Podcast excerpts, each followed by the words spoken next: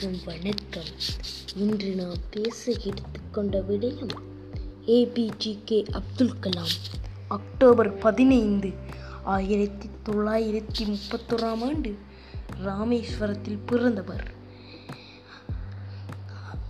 ஆசியாவுக்கும் மகனான இந்தியாவில் தமிழ்நாடு மாநிலத்தில் பாம்பான் தீவில் அமைந்துள்ள ராமேஸ்வரம் மாவட்டத்தில் இருக்கும் ஒரு சிறிய ந- நகராட்சியான ராமேஸ்வரத்தில் பிறந்தவர்.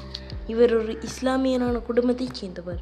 அப்துல் கலாம் ராமேஸ்வரத்தில் உள்ள தொடக்கப்பள்ளியில் தனது பள்ளிப் தொடங்கினார். ஆனால் இவருடைய குடும்பம் ஏழ்மையில் இருந்தால் இளம் வயதிலே இவர் தன்னுடைய குடும்பத்திற்காக வேலைக்கு சென்றார். பள்ளி நேரம் போக மற்ற நேரங்களில் இவர் செய்தித்தாள்கள் விநியோகம் செய்தார்.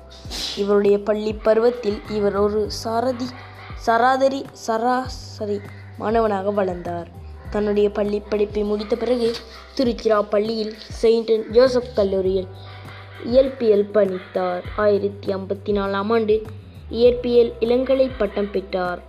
ஆனால் இயற்பியல் துறையில் ஆர்வமில்லை என உணர்ந்த இவர் ஆயிரத்தி ஐம்பத்தி அஞ்சாம் ஆண்டு விண்வெளி பொறியியல் படிப்பை சென்னையிலும் எம்ஐடியில் தொடங்கினார். பின்னர் அதே கல்லூரியில் முதுகலை பட்டமும் பெற்றார். விஞ்ஞானியான ஏபிஜே அப்துல் கலாம் ஆயிரத்தி அறுநூறாம் ஆண்டு வானூர்தி அபிவிருத்தி அமைத்தல் பிரிவில் விஞ்ஞானியாக தன்னுடைய ஆராய்ச்சி வாழ்க்கையை தொடங்கிய அப்துல் கலாம் ஒரு சிறிய ஹெலிகாப்டர் ஒன்றை இந்திய ராணுவத்துக்கு வடிவமைத்து கொடுத்தார்.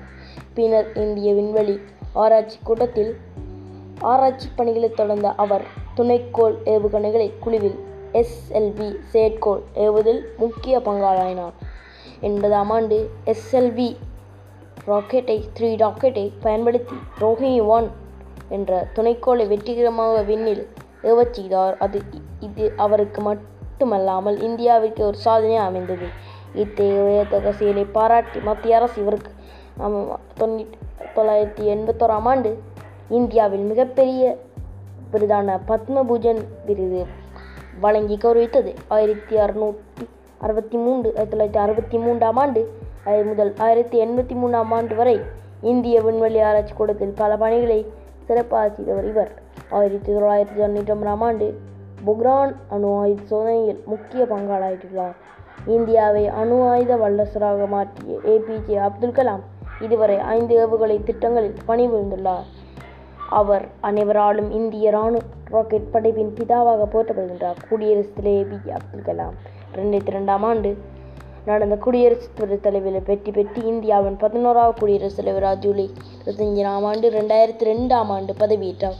தலைவருக்காக முன் இந்தியாவின் மிகப்பெரிய விருதான பாரத் ரத்னா விருது மத்திய அரசு இவருக்கு வழங்கி மேலும் பாரத் ரத்னா விருது பெற்ற மூன்றாவது குடியரசுத் தலைவர் என்ற பெருமை பெற்றார். ரெண்டாயிரத்தி ஏழாம் ஆண்டு வரை குடியரசுத் தலைவராக இருந்த அவர் மக்களின் ஜனாதிபதி என்றும் அனைவராலும் குடியரசுத் தேர்தலில் மீண்டும் போட்டியிட நிலைத்த காலம் பிறகு பல காரணங்களால் அந்த தேர்தலில் போட்டியிடப் போவதில்லை என முடிவு செய்து அப்துல் கலாம் கலாம் அவர்கள் ஜூலை இருபத்தி ஏழு ரெண்டாயிரத்தி பதினேழாம் ரெண்டாயிரத்தி பதினைஞ்சில் ஹிங்லாங்கில் உள்ள இட்டியன் ஆப் மேனேற்றின் மேடையில் பேசிக்கொண்டிருந்த போது மயங்கி விழுந்து மறைத்தார். அவர் பெற்ற விருதுகள் ஆயிரத்தி தொள்ளாயிரத்தி எண்பத்தோராம் ஆண்டு பத்மபூஜன் தொண்ணூறு பத்மபூஜன் ஆயிரத்தி தொள்ளாயிரத்தி தொண்ணூற்றி ஏழு பாரத ரத்னா தொண்ணூற்றி ஏழு தேசிய ஒருங்கிணைப்பு இந்திய காந்தி விருது ஆயிரத்தி தொள்ளாயிரத்தி தொண்ணூற்றி எட்டு வீர் சவகார் விருது ரெண்டாயிரம் ஆண்டு ராமநானுஜன் விருது அறிவியல் ரெண்டாயிரத்தி ஏழு அறிவியல் கபூரர் டாக்டர் பட்டம் ரெண்டாயிரத்தி ஏழு கிங் சார்லஸ் பட்டம் ரெண்டாயிரத்தி எட்டு பொறியியல் டாக்டர் பட்டம் ரெண்டாயிரத்தி ஒம்பது சர்வதேச ஒன் கார்மோன் வெக்ஸ் விருது ரெண்டாயிரத்தி ஒம்பது ஹிக்பர் மெடல் ரெண்டாயிரத்தி பத்து பொறியியல் டாக்டர் பட்டம் ரெண்டாயிரத்தி பன்னெண்டு சட்டங்களின் டாக்டர் ரெண்டாயிரத்தி பன்னெண்டு சவரா சமஸ்கிரிய புரஸ்கார் இது. அவர் எழுதிய புத்தகங்கள் அக்கினி சிறகுகள் இந்தியா ரெண்டாயிரத்தி இருபது எழுச்சி தீபங்கள் அப்புறம் பிறந்து ஒரு புதிய குழந்தை. இதுவரைக்கும் பிரபசி பிரபஞ்சமான வாழ்ந்த ஏபிஜே அப்துல் கலாம் எளிமையான வாழ்க்கை அவரது இனிமையான பேச்சும் எல்லோரையும் கவர்ந்தென்றால் வியப்பவில்லை. பல இந்திய இளைஞர்கள் கையில் என்ற அவர் கனவு காணுங்கள் என்பதை நினைவாக்க பாடு பாடுபடுங்கள் என்னும் வாக்கியத்தை இளைஞர்களின் மனதில் வேறு ஒன்று செய்தவர். உலகம் மற்றும் விஞ்ஞானியாகலாம் தன்னுடைய பொன்மொழிகளாலும் கவிதைகளாலும் வாசகங்களாலும் அனைவரின் மனதிலும் நீங்கா இடம் பிடித்துள்ளார். என்று நாம் சொன்னதை நாம் அறிந்திருப்போம். நாமும் ஏபிஜிகே அப்துல் கலாம் போல து கனவு காணுங்கள் என்று அறிக்கையுடன் இருக்கும்